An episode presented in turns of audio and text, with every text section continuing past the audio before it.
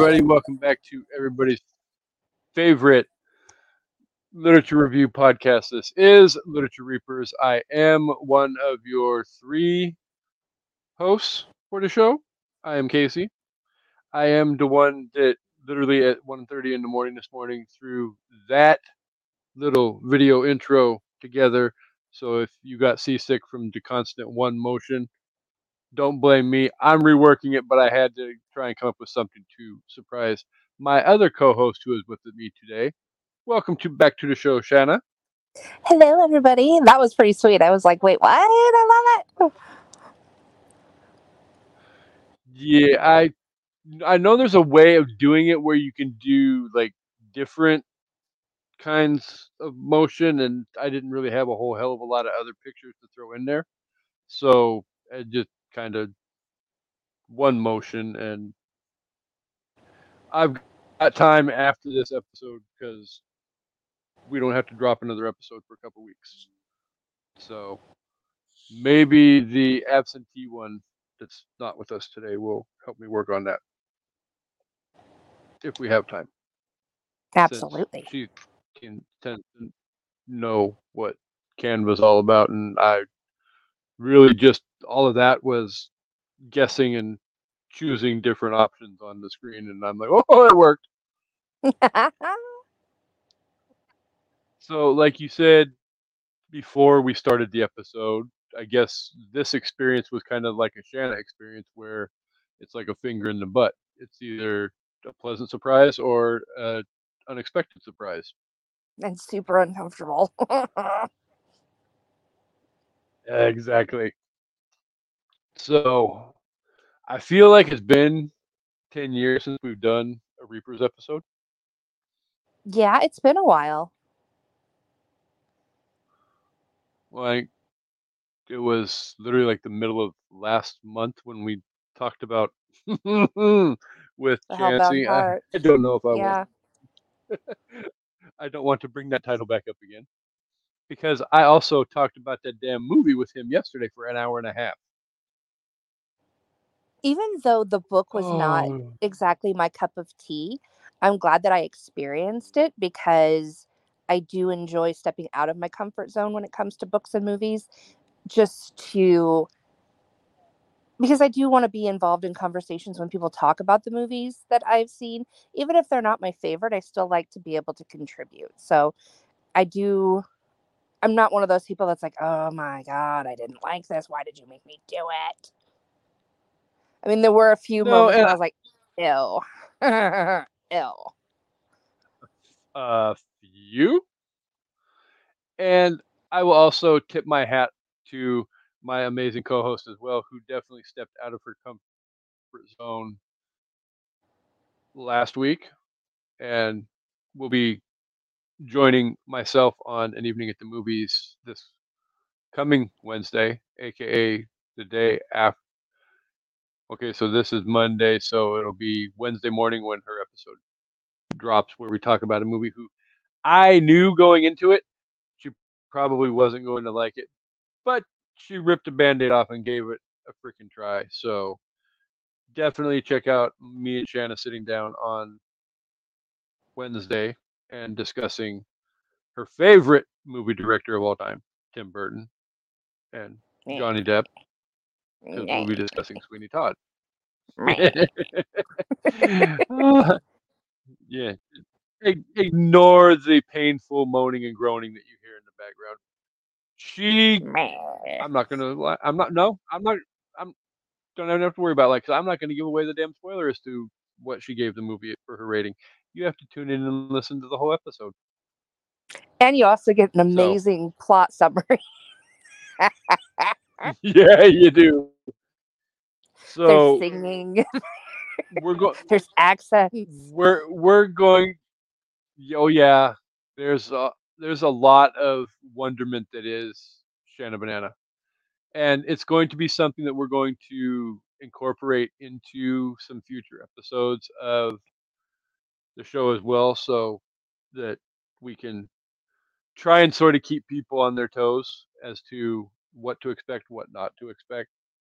So you definitely have to stay tuned and keep updated as to what's coming because at the end of the day, there's probably going to be a little bit more chaos than you're expected come to expect from an evening at the movies, but it's going to be fun anyway because that's what we do.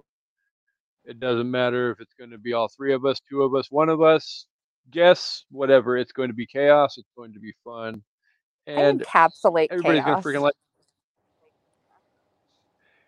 yeah and well it, it fits rather well with the fact that we're literally in the next week wrapping up our first ever chaos bracket on top of all this so yeah.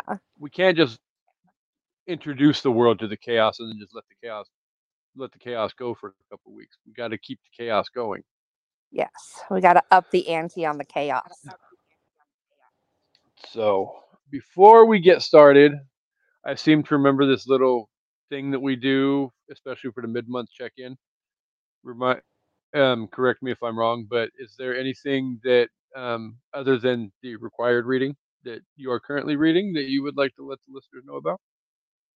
Um, I did just finish a book that I kind of shared with you um, called Into the Wood. What was it? Into the Woods?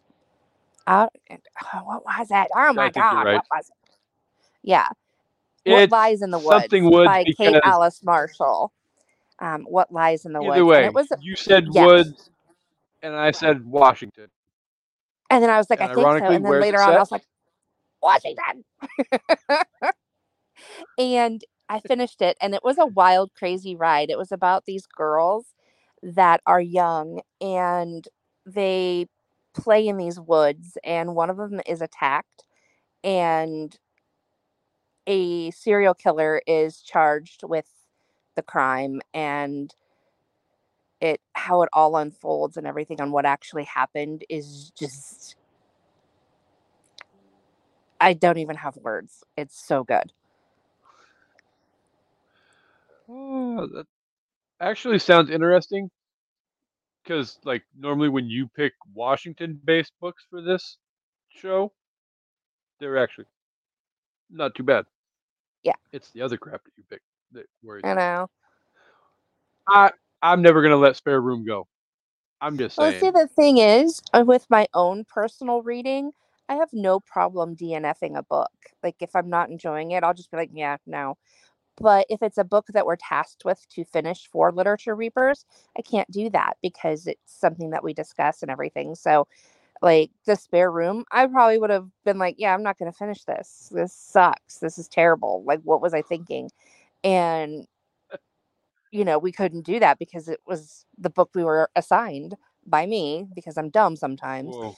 Um, so I had to finish it. Like when normally I wouldn't. I would be like, "This is fucking dumb." Like, no, I'm not doing this. Well, I mean, at the end of the day, I'm not trying to spoil anything for this episode and our next episode, but like when I picked this book that we're going to be discussing today, I was like, uh, I I don't know how the girls are going to take this because there is some stuff in here that could be triggering Yeah. or may be something that you may or may not like. I'm not going to get into it. I'll, we'll get into it when we get to the, to the discussion. But it, yeah, it, it's one of those that it left me with a question mark when I made the choice. But I'm like, no. The worst case scenario, I recommend it. They don't like it, and they don't want to look at the rest of the damn series. Right. And I do when I pick my choices, I'm going in just as blind as you and Amanda. Like I've never read the books that I'm picking. So that I think obviously if I had read the spare room and then suggested it, full on mock me for my dumbassery because that would be on me. But like reading the blurb for it, like it sounded like it had so much potential.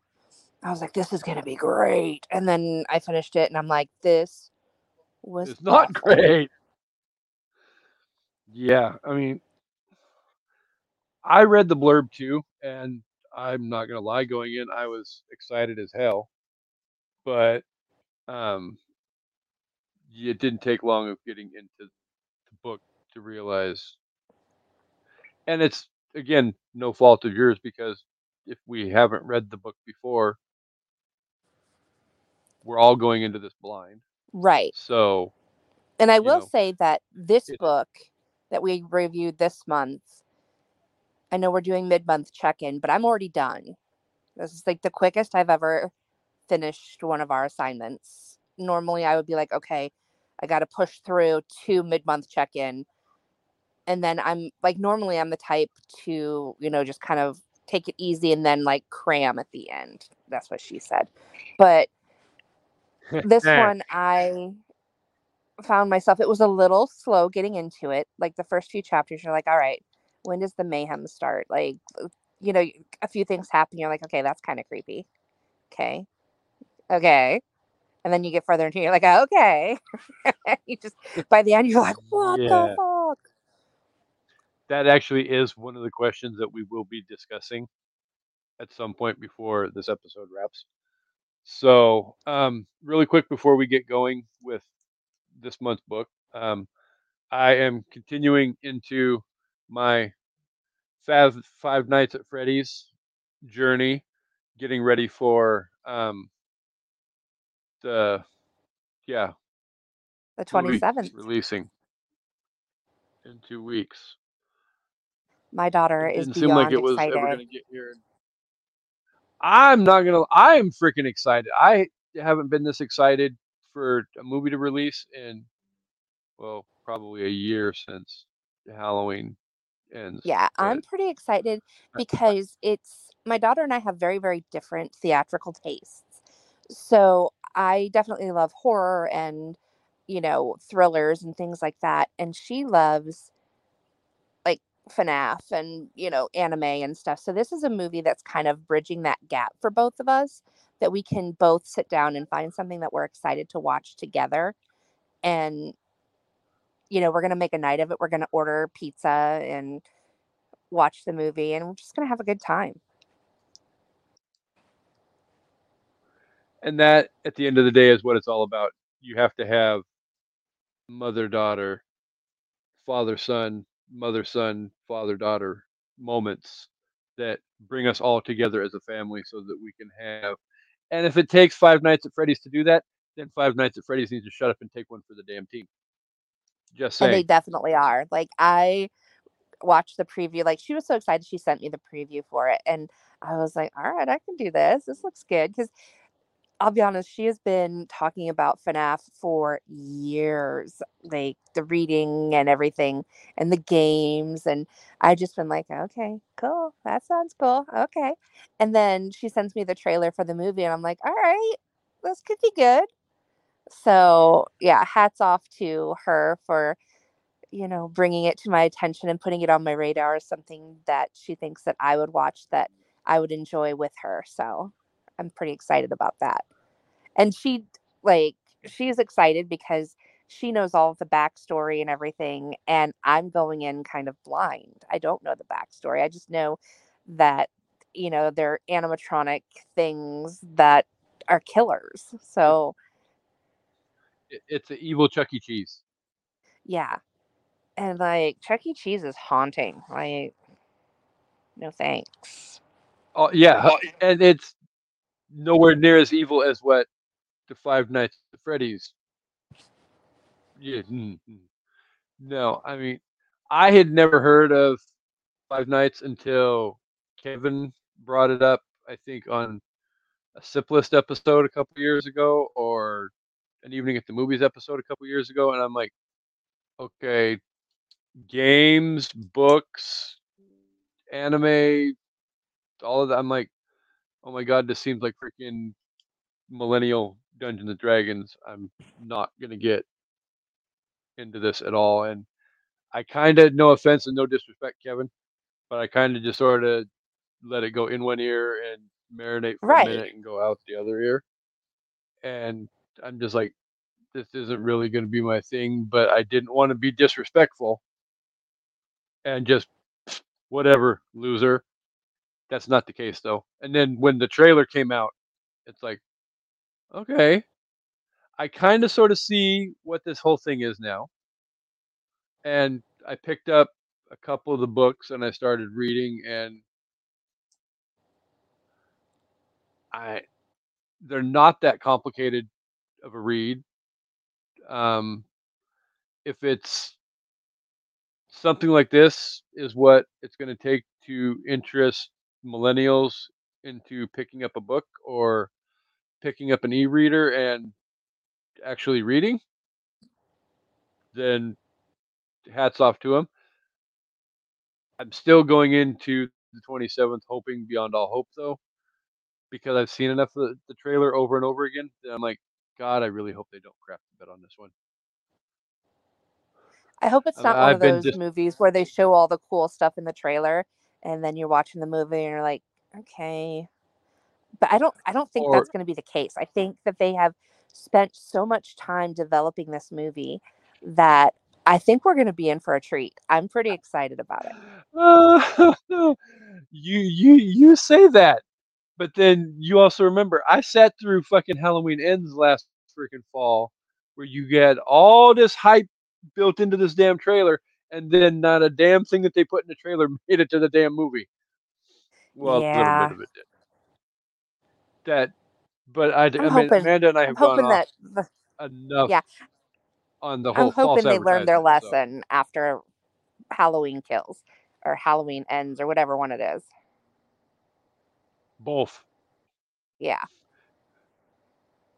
So, but yeah, definitely I I recommend if you enjoy reading and like horror and just want something easy horror to read and you haven't done it yet, you still have a couple weeks. Go pick up So some of the this. Five Nights at Freddy's books. what would you say is the appropriate age range for someone to begin to start reading FNAF? Like, is it appropriate for like 14 and up? Like, what would you give it as far as like the horror content? So, growing up, I was You were reading Stephen King, so Probably you don't count. well, yeah, that was actually going to be my metaphor because I'm one of those rare anomalies where, um, and I'm not saying I was reading the horrifically bad, overly graphic Stephen King stuff at an early age, but um, I read The Body and uh, Shawshank Redemption and things like that.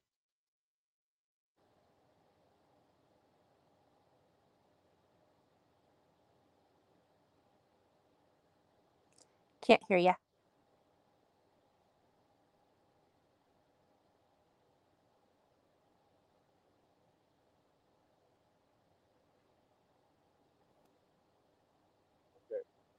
Now, Yes.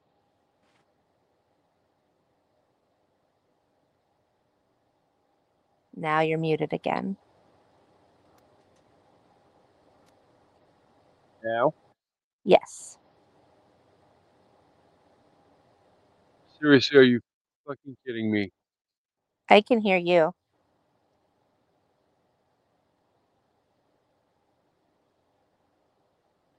And now you're muted again.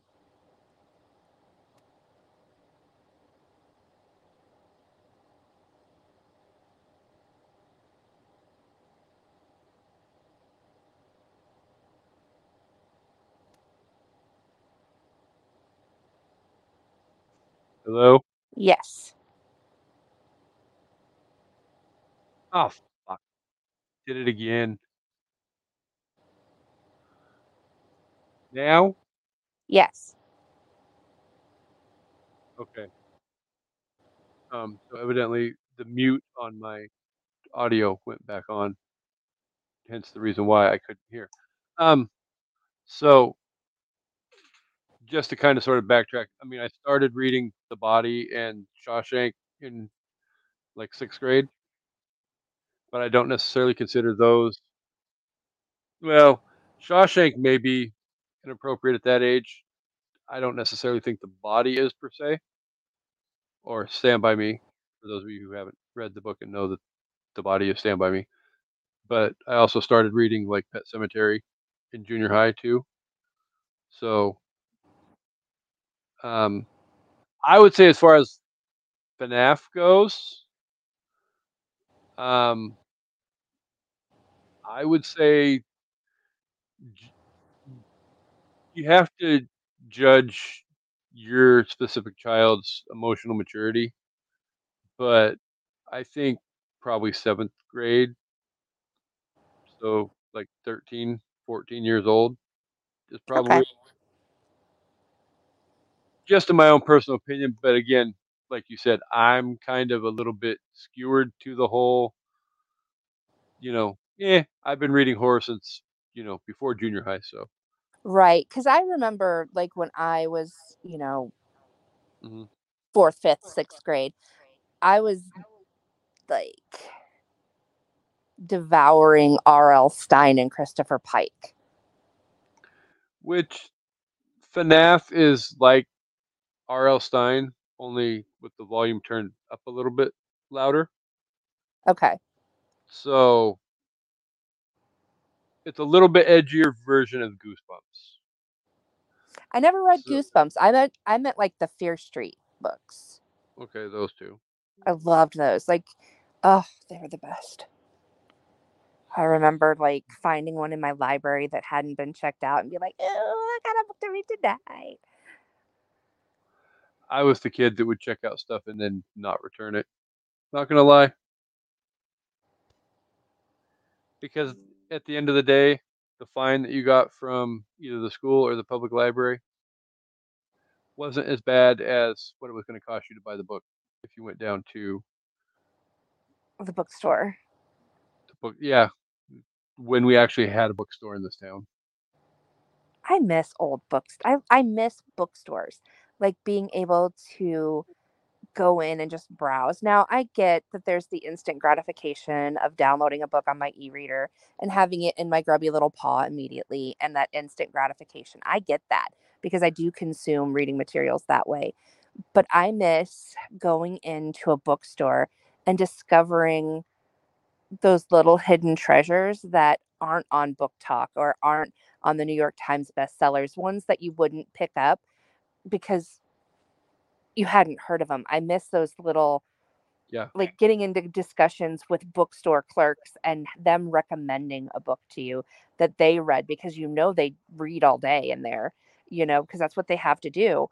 And like, I'm, I have never had an experience like Bastian in Neverending Story going into a bookstore and having some grumpy old man tell me I don't have any business reading that book. Like, And I've never had that. stealing it and reading right. it. And saving the universe. I mean, I've never So- had that. I wish reading a Stephen King book would help me save the universe.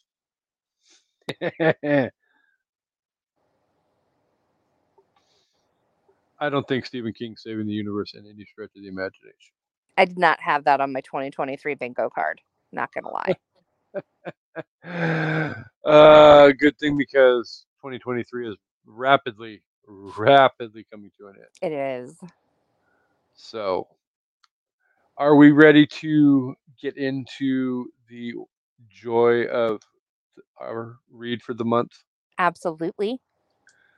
So, in case anybody wasn't aware, we are doing our mid month check in, and this will cover reading material from chapter 1 to 31. So, um, if you haven't read that far, this will include spoiler alerts to that point. with a abrupt end at a specific moment that I'm still shocked as hell that without reading the book, Shana pulled out of her freaking ass and said, "This is where we're going to cut it off for the mid-month check-in." Yeah. So we will get to that as well. So we are here to discuss um, "Bad Games" by, and this is where I get confused because, like, when I see it visually on the book cover, I pronounce it one way, but then like when I listen to the audiobook so that I could literally plow through to get prepped for this episode, freaking Audible and pronounced it a completely different way. So I don't know how it's pronounced. We're gonna go with Jeff Menapace though. That's how I pronounced it in my head. How does Audible pronounce it? Jeff Menapach, like some weird freaking like Italian name, and I'm like, okay, I guess I could see that, but you know, how often, honestly, does Audible get stuff like that correct as well? Right. I'm gonna go with Menapace. I think Menapace sounds better at the end of the day, but you know, I digress. So, um, Bad Games released on February 22nd, ni- 19. Wow. No. 2013. Like I said, it was written by Jeff Menapace, not Audible. Menapaunch. Yeah, exactly. Um, it was published by Mind Mess Press. Um, it is technically a thriller slash suspense novel. I'd give it that. Yeah. Uh, Well, yeah, I mean, I've read the book a couple of times now, so I fully. The whole series is thriller. Definitely not a romance. no. Well, I mean, there is sick twist. We'll get into that. I'm not going down that road just yet. It's a family uh, drama. It's fine.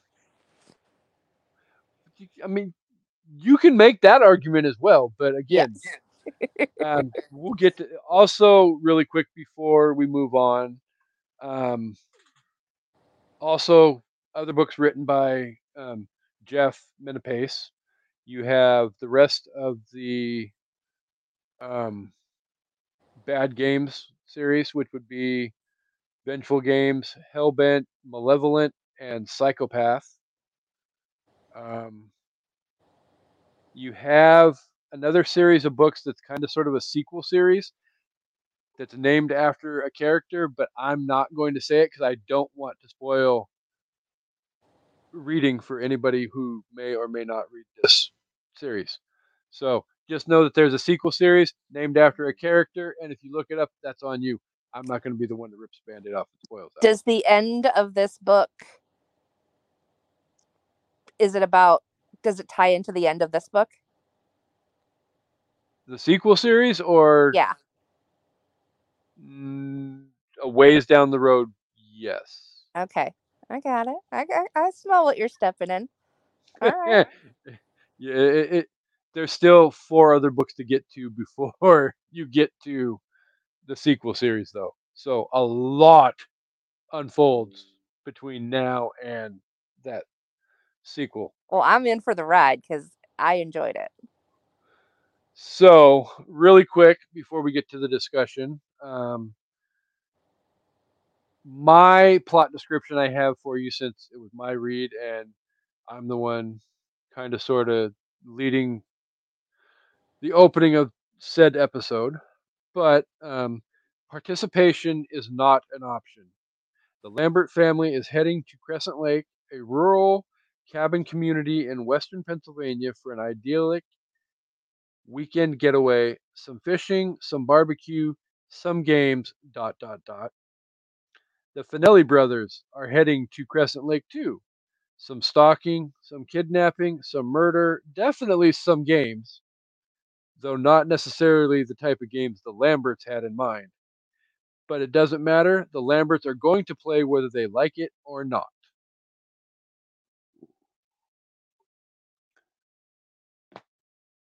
So, with that said, is that enough to get you excited to pick up the book and read it?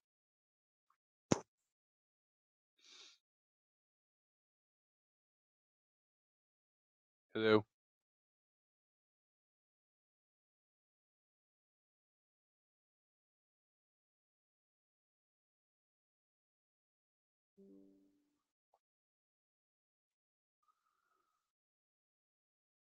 So it definitely seems like I may have lost my co-host sometime in the midst of my plot description. I'm hoping that she'll be back rather quickly because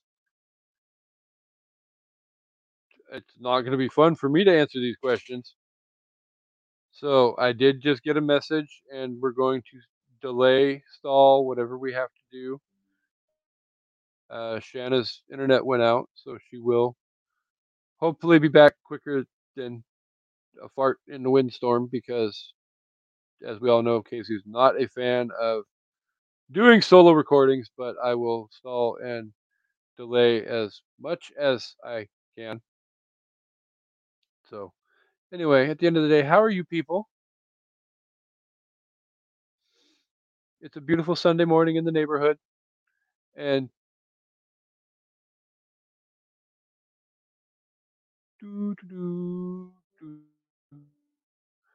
I will be doing some editing today.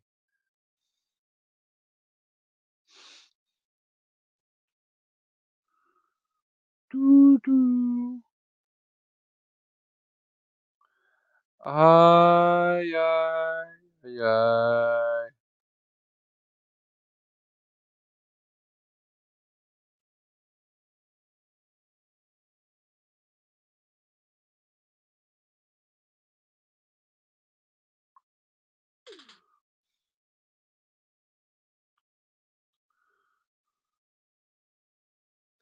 Oh, there we go.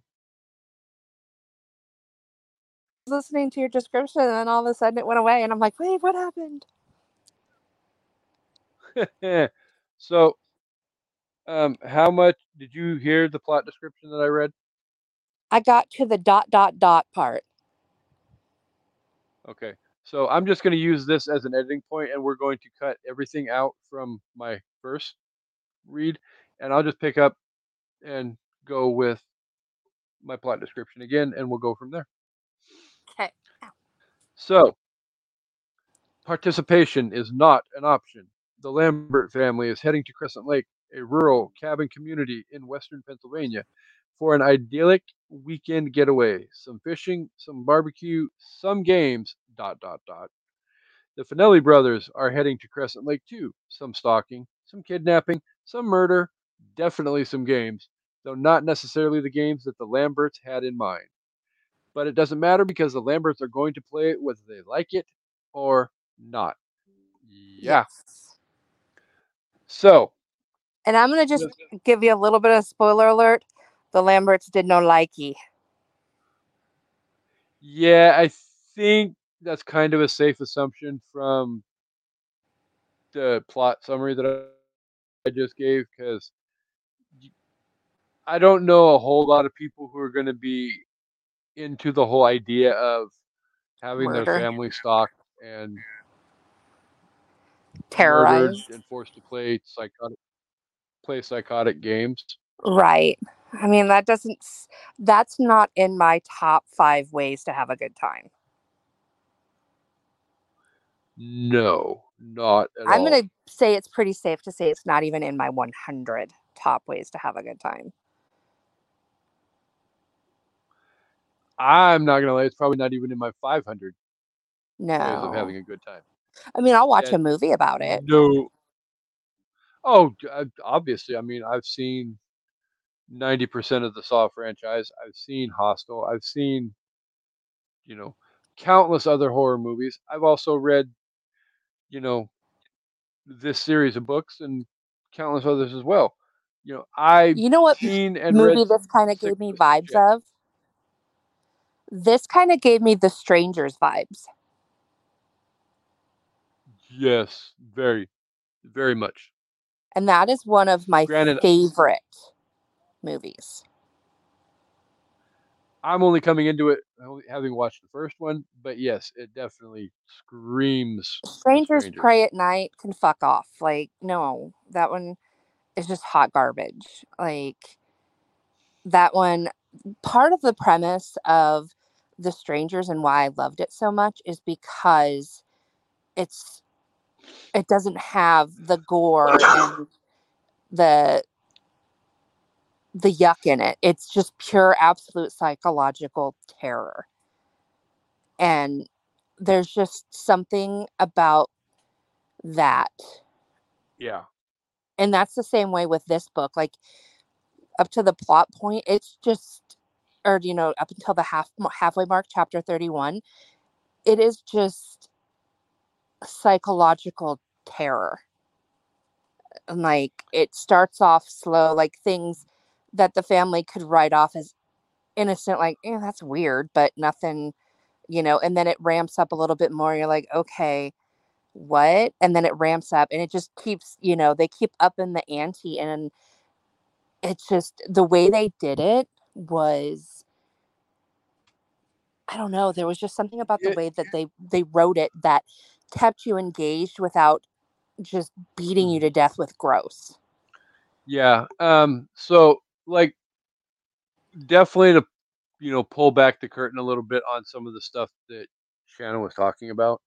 So basically our story opens with the Lambert family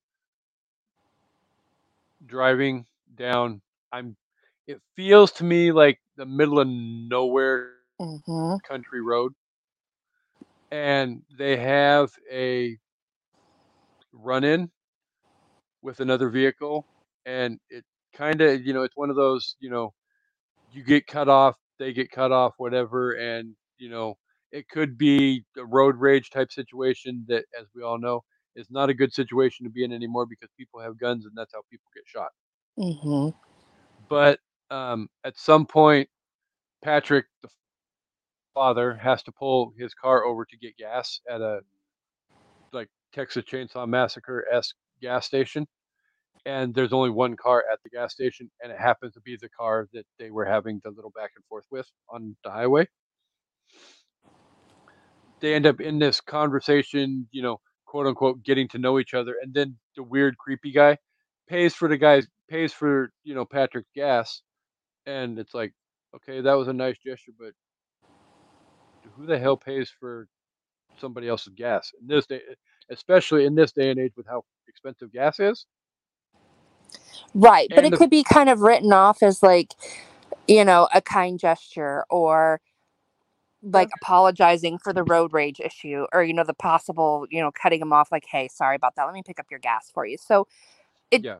while weird, it can definitely kind of be written off as like, okay, you know, it's a strange occurrence, but there's really nothing like too disturbing about it.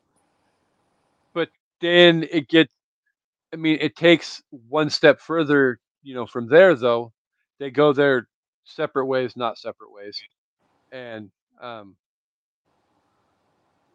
the lambert family stops to get something to eat at a restaurant and um carrie the oldest daughter happens to see like the candy display at the counter that they always have at these restaurants and she wants the candy her mom and dad uh-uh not gonna happen. But yet they go and they sit down and they have their meal and after the meal's done they get they're getting ready to pay the bill and all of a sudden carrie disappears come to find out she's out in the parking lot talking to a stranger who gives her candy in exchange for her favorite stuffed animal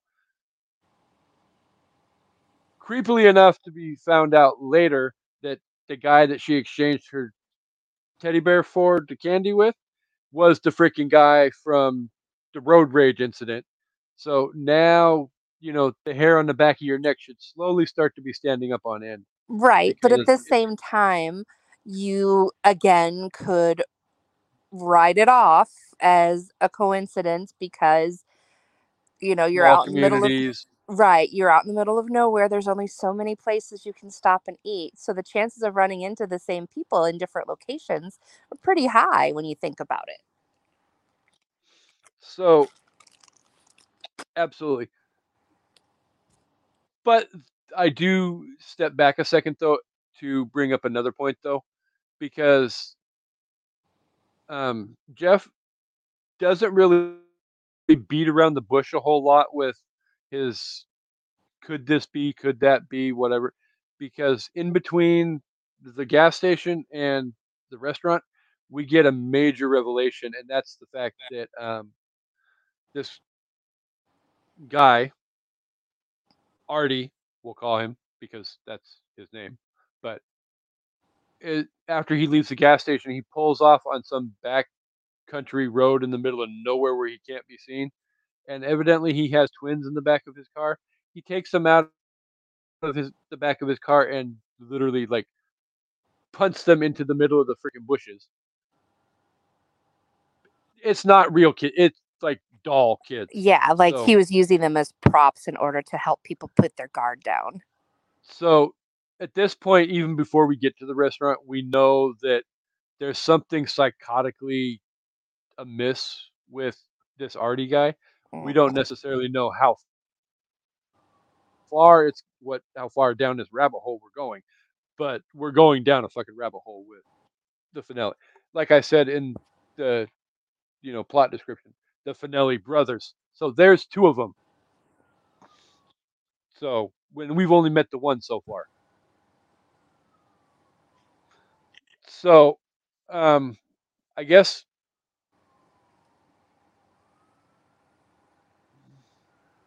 Well, no, I think I'll save that one for the end.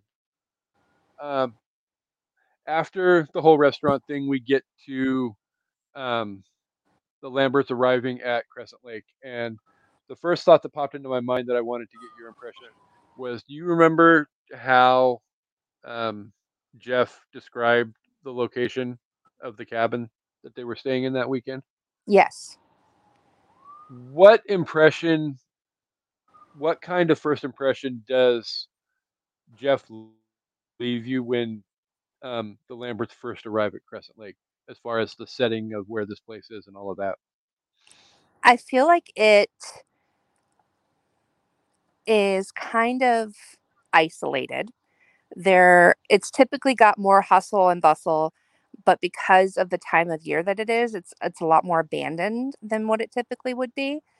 Um, you know, a lot of people have left for the season, which kind of adds to the creep factor because there is that level of additional isolation, like not only from the location, but also from the lack of other vacationers. Um, so I definitely feel like that adds to the the creep factor. Like anytime you're out in the woods with with that kind of isolation from both, you know, other people and um, all that stuff, I think it definitely adds to the the scary. yeah i mean i got kind of sort of like a small like lakeside community kind of thing like yeah, he describes the lake as being like half of a football field which is not that big yeah, I mean, literally, you can see across the lake and around the lake at all points. So, um, it's definitely not small. And they do mention the fact that you have the cabin that the Lamberts are staying in. You have, um, God, I don't remember the couple's name, but like they're best friends that are like next door neighbors. the elderly couple. the el- yeah the elderly couple that I think at one point he described as like the guy is like a older version of Danny DeVito. Yeah, they're like vacation grandparents. Uh huh. Which actually adds to the story too, because as we'll find out throughout, especially the first part of the story, um, they have a huge part in being around, and their their relationship with the kids is very much an integral part of the story. So, um, but then there's also at least a third cabin that's in that general vicinity because, um, It plays Yeah. a part in the story as well. it it does too, and it plays a huge part in the cliffhanger at the end of the first half of this book. So let me ask you this, So- and it's something that wasn't 100% clear in the book. So I kind of wanted to check on your vibe from it. So do you think that the Lamberts were victims of opportunity, or do you think the stalking of the Lamberts started before they even planned their trip to this place?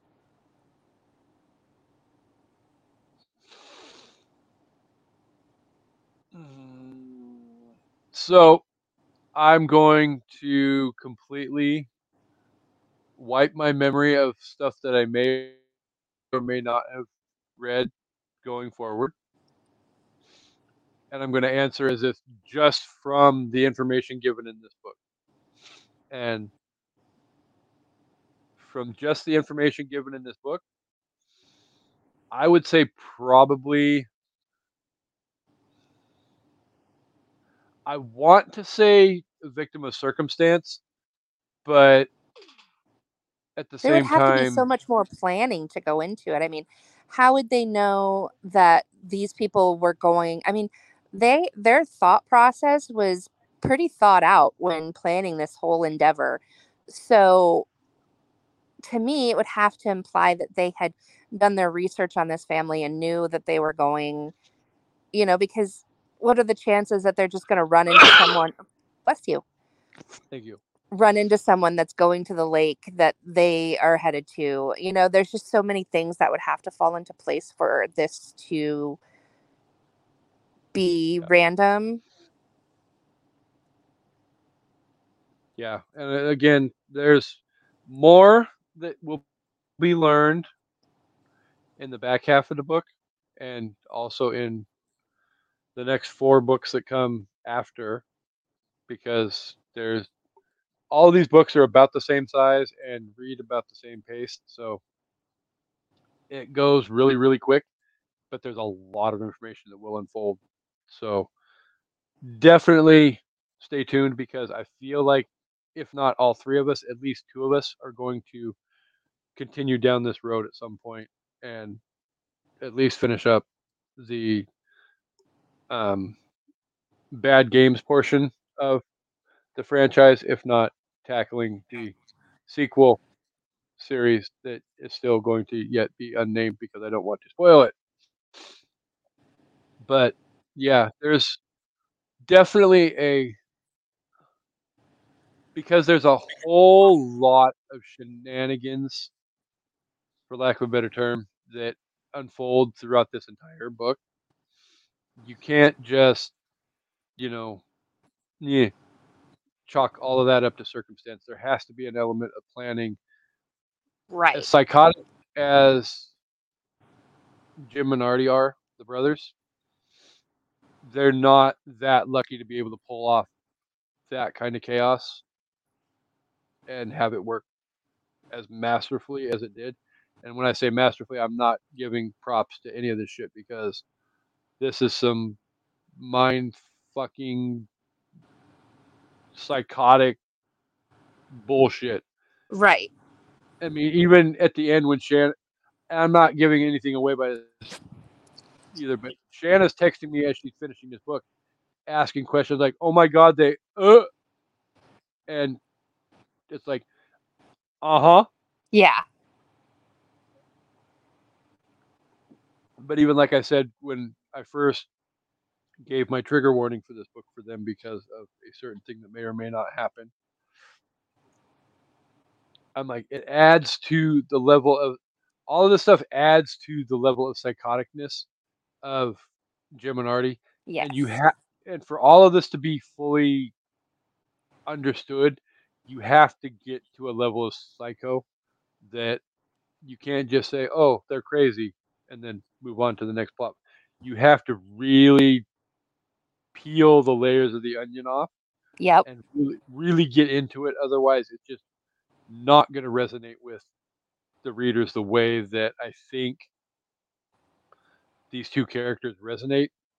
I'm not going to speak for Shannon, but they resonated with me because I wouldn't necessarily say they're Hannibal Lecter esque, but I would put them, you know, at least in the same ballpark as Hannibal Lecter. As Very as diabolical.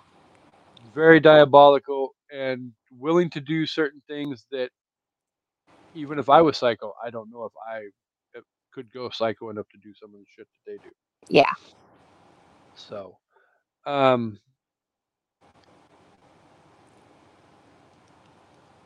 so one of the things that I happened to be reminded of through the first half of this book was exactly once like Jim and Artie's antics get started, how fast it goes from you know the gas station and and the sucker and the teddy bear exchange Mhm. to you know the stuff that happens and you know it escalates once it gets started it escalates really fucking quick Yeah, Jim or Jimmy definitely he strikes me as the more sadistic one of the two Andy the because yeah, because Artie like his behavior could just be explained away as like a socially awkward guy who just doesn't really have a lot of people skills. But then when you get into Jimmy's behavior, you're like, dude,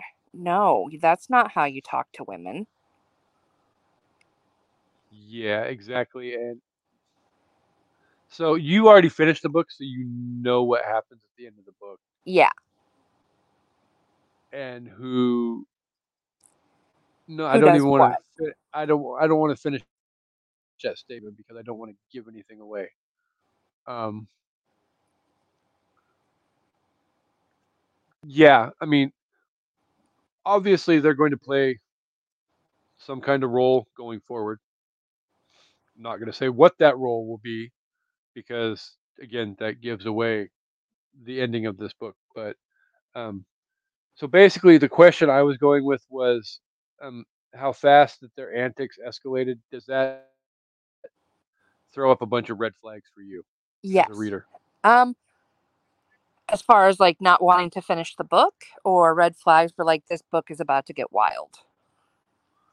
um well let's start with wild and then we can go back and revisit the as fast as this shit gets going did it make you want to keep reading or stop reading so I knew Wild- I knew wild basically from the blurb on the back, like the plot summary, I knew it was going to be pretty crazy. Um, and I also knew that based on the size of the book, that it was going to have to escalate fairly quickly because it's not a long read. But I did not realize the like I knew it was going to get crazy, but I had no way of knowing how crazy it was going to get. And I think like that was one of the things that made me want to keep reading. I know some people would be turned off by the escalation of activities. And Mm. yes, it was disturbing. But I liked the fast pace that it had. I liked the fact that it kept it moving and it did a lot for holding my attention. So that I think that played into a lot of why I was able to finish the book so fast. I devoured this book and I mean I had it finished on I can't even remember if it was yesterday or the day before. But normally like I said I would be pushing to get through to mid-month and then, you know, second half I would be dragging to get completed by release date. But this month like when I first started reading it, I was like, okay, the first couple chapters, I'm like, okay, I hope this picks up. And then by five or six, I'm like, whoa, whoa, whoa, whoa. And I found myself not wanting it to end.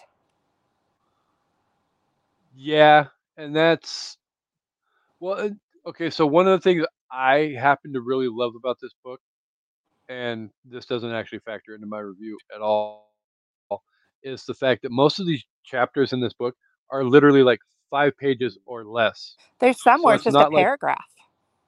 Yeah, it's so at the end, it's not like you have to worry about. And I'm a Stephen King fan, so I'm allowed to take this cheap shot.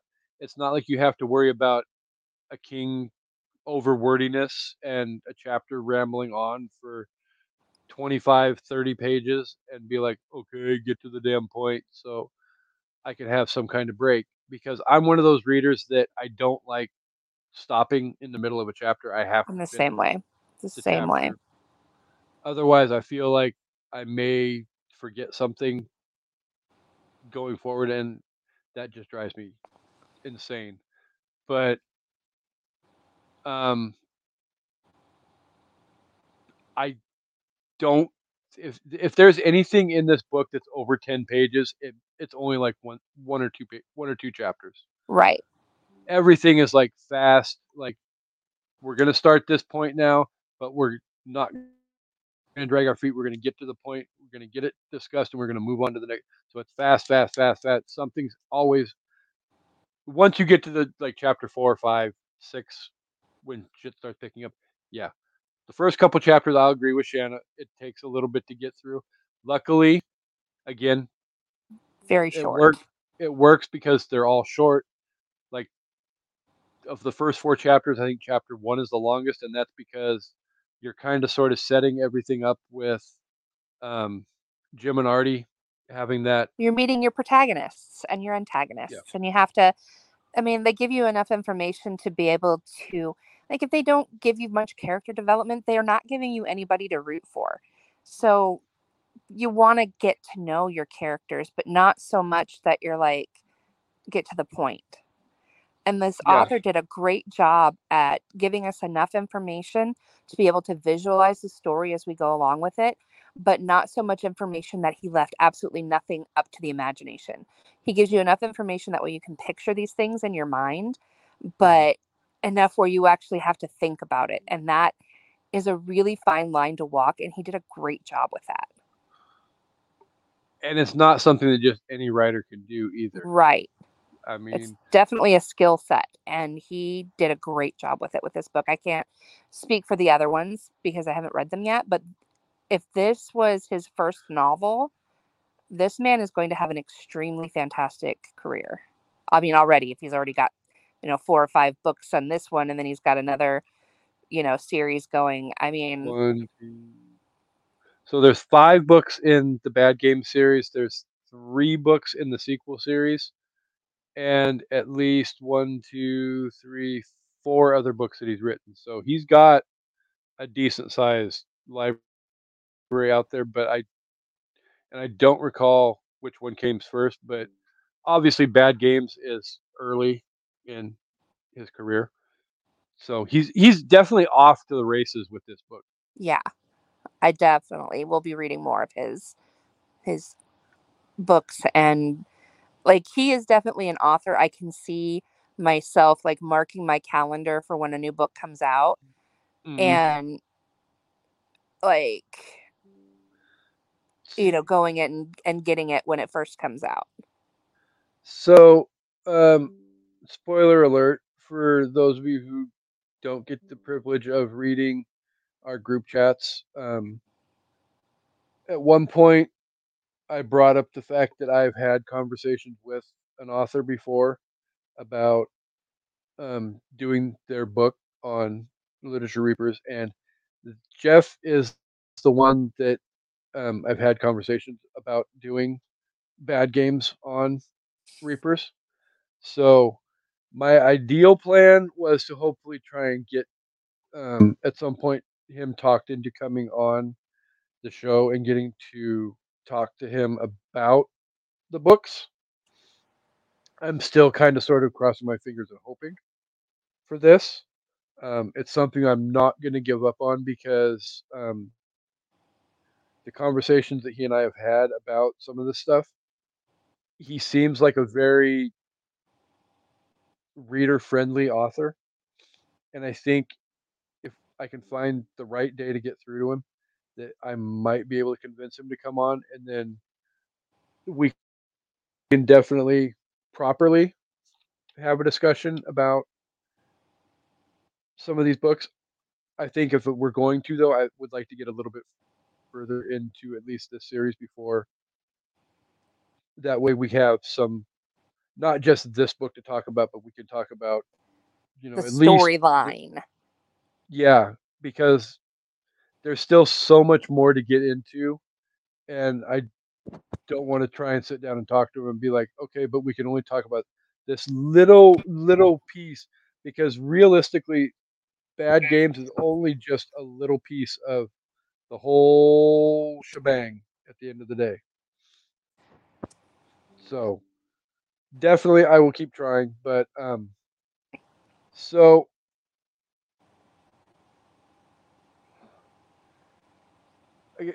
in a lot of ways, is there okay? So I'm gonna let you have is, is there anything that you would like to ask or pose as a discussion topic before we wrap up our discussion for the month or mid month? I I just want to emphasize like the quality of this book. I cannot recommend it enough.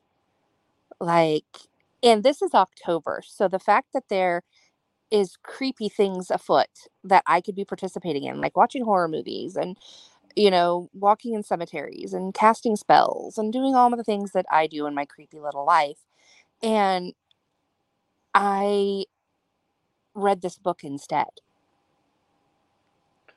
I mean, realistically, it only took you two days, but you know, But I mean, it, it still was a good enough book for me to put it above other activities to and it wasn't just like at first it was like oh i gotta finish this fucking book because i gotta get to mid-month and that was what it was like for the first couple two three four chapters and i was like okay okay and then you know as i got into it i'm like all right all right jeff i see you and then like before i knew it i was like okay i like this this is this is creepy right up my alley.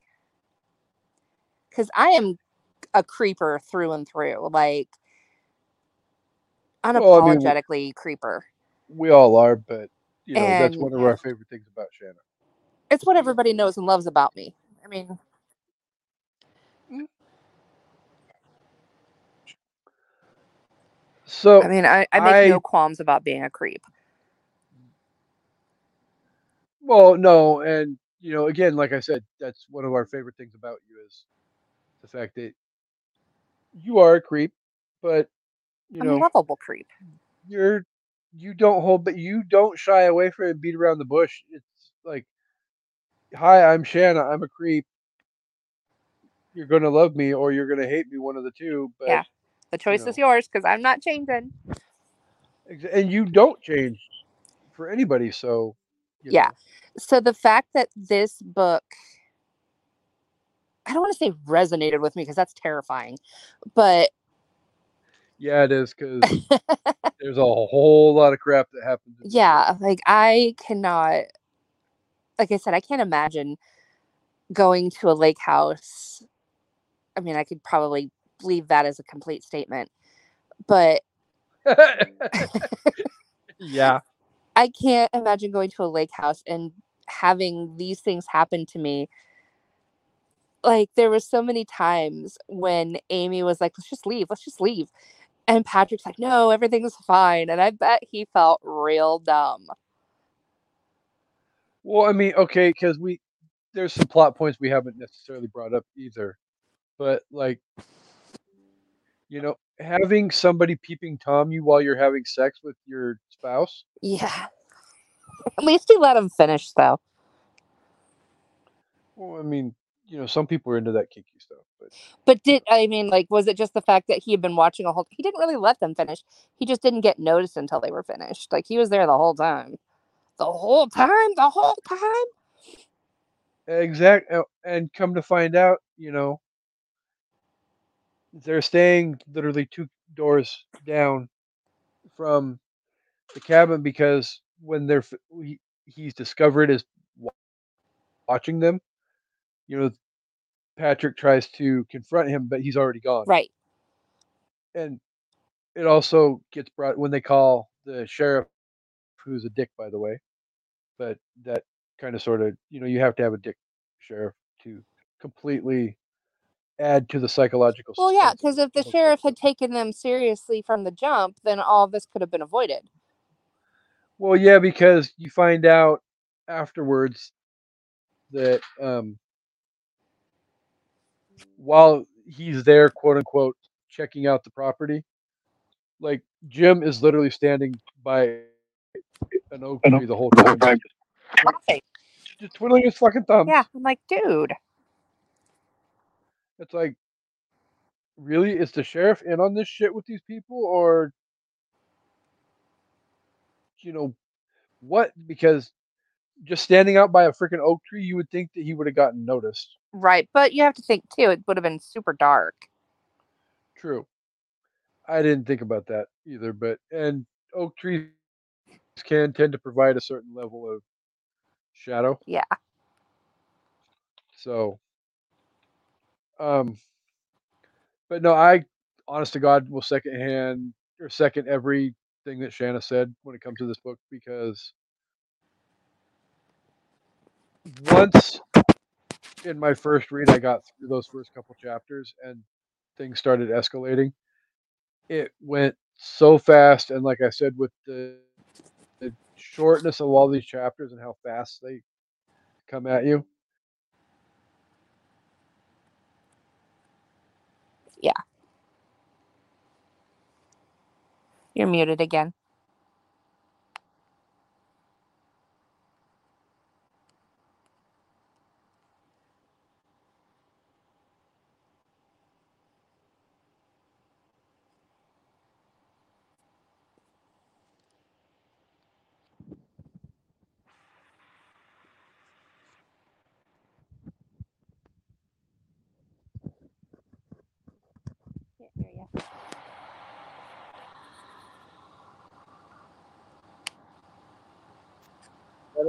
Yes.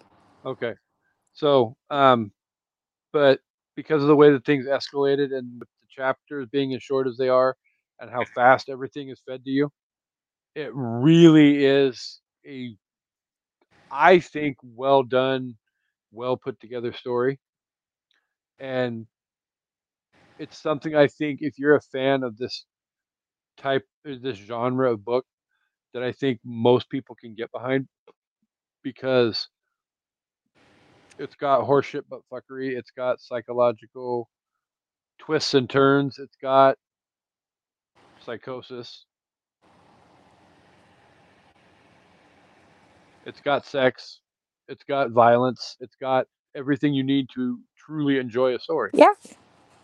And it's not one of those books that you have to commit a super long time to because it is such a fast read. Yeah. I mean, I would wager a bet that most people, even if you're a slow reader, you could still probably have this done in like three or four days. It's that fast of a read. Yeah. So, uh, um, I think one last question I would like to pose to you before we start to look to wrap the episode up, because I know you and I have read through the entire book.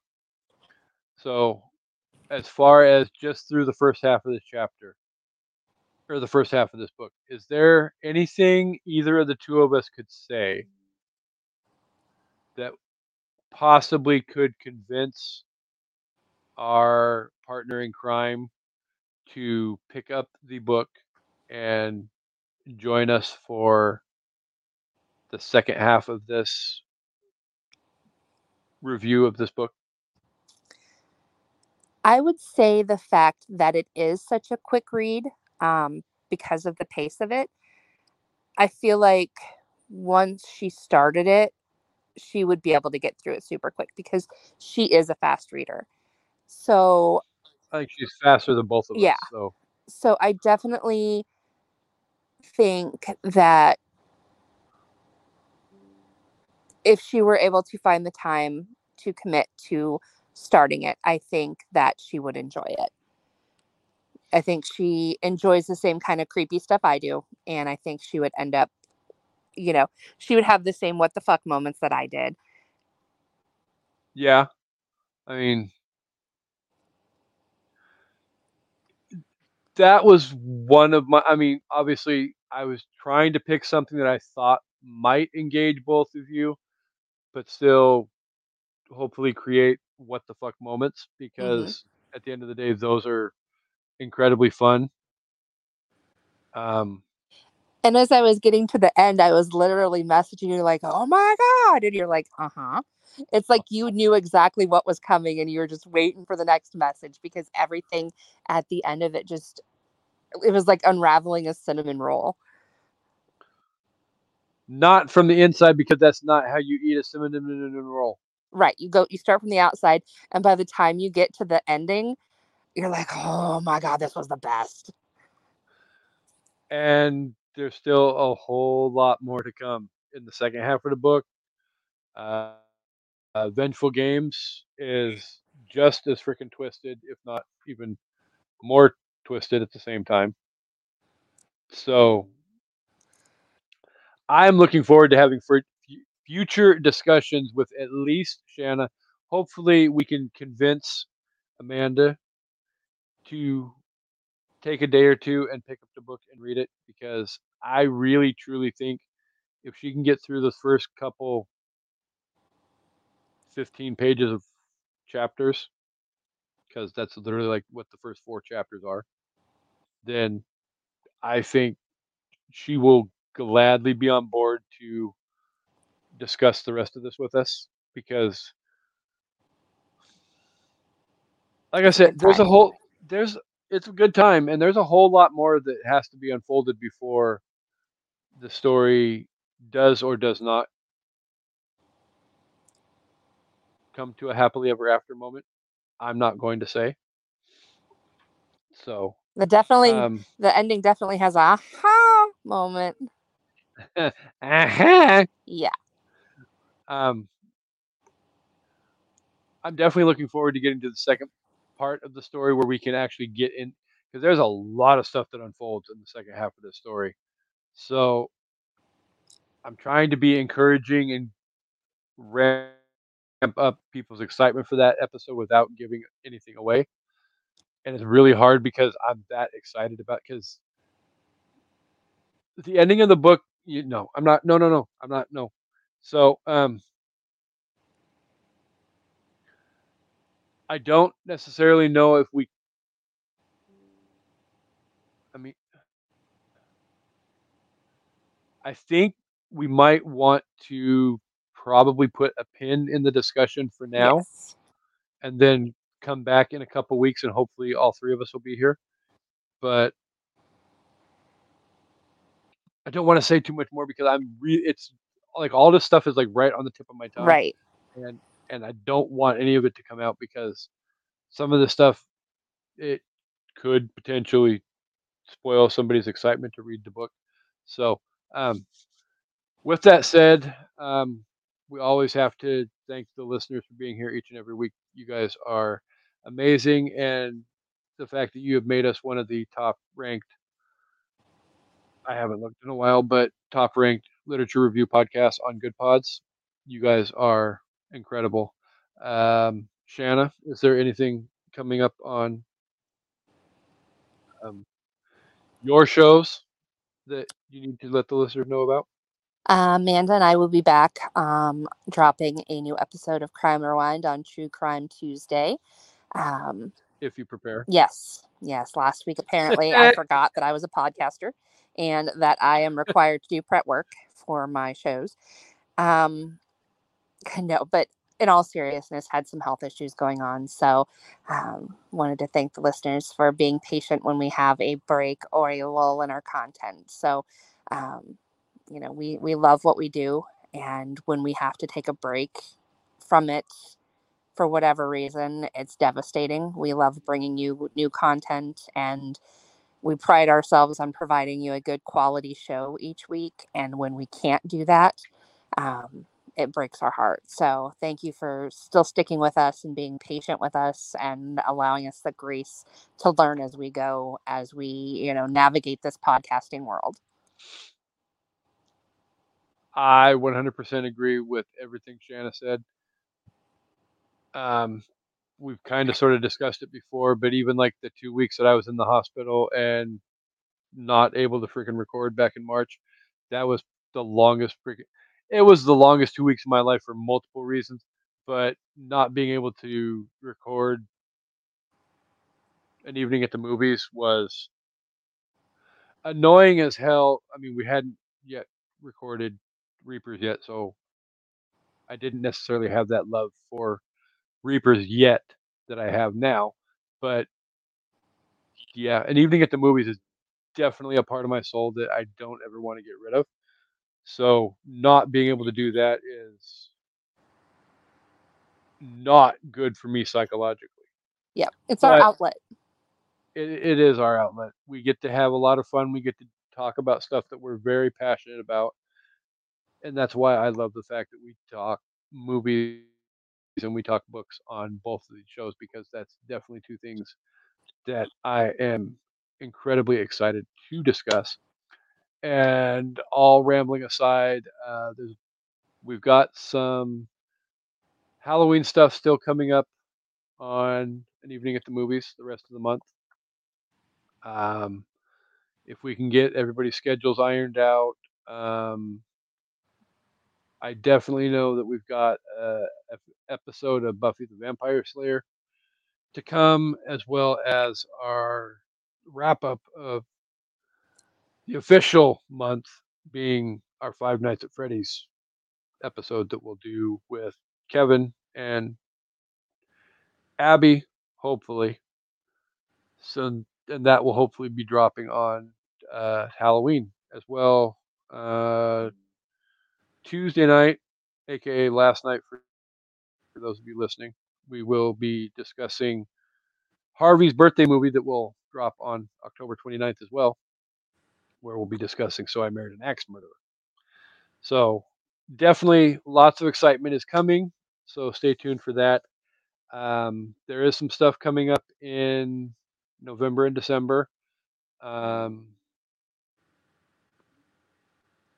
I feel like that might be something that we can talk about in one of the next couple episodes. We'll get to that when we get to it, but there's some stuff coming up, and we hope you guys definitely stay here and we'll be here and enjoy the shenanigans that we will be bringing to you to wrap up the rest of this year and move into our 200th episode as well as our third anniversary in February. So, thank you guys for being here. Thank you, Shana, for enjoying the first half of this book. The well, the whole book, but the first half definitely because we're not doing the second half. Um,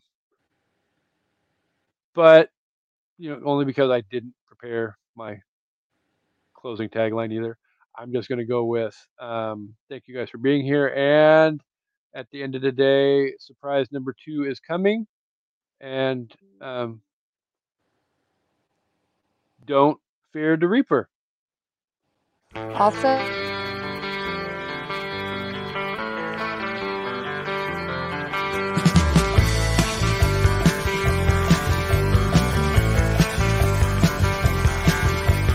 All of times Okay, hold that thought. Um, also, what? I was going to say also, if you're going to a lake house, make sure that the creepy guy from the grocery store or from the gas station doesn't follow you because bad things happen when that happens. And definitely, definitely teach your children not to swap their teddy bear for candy. Yes, de- we'll, we will definitely add that. Yeah, and that will be a part of the reminder at the end of this too when we do. Because that, yeah, don't get hit on by creepy guys at the grocery store and then have them leave freaking bags of rice on your freaking. Right? Oh my god, so much! I definitely encourage you guys pick up the damn book and go read this because this is freaking So Mm. fun. goosebumps all over. But um, yeah, I already played most of the damn surprise, so we'll just go ahead and wrap it up. But definitely, guys, thank you for being here, and we will see you guys in a couple weeks when we finish up our discussion. Bye. Stay safe. Peace and hair grease. Ugh.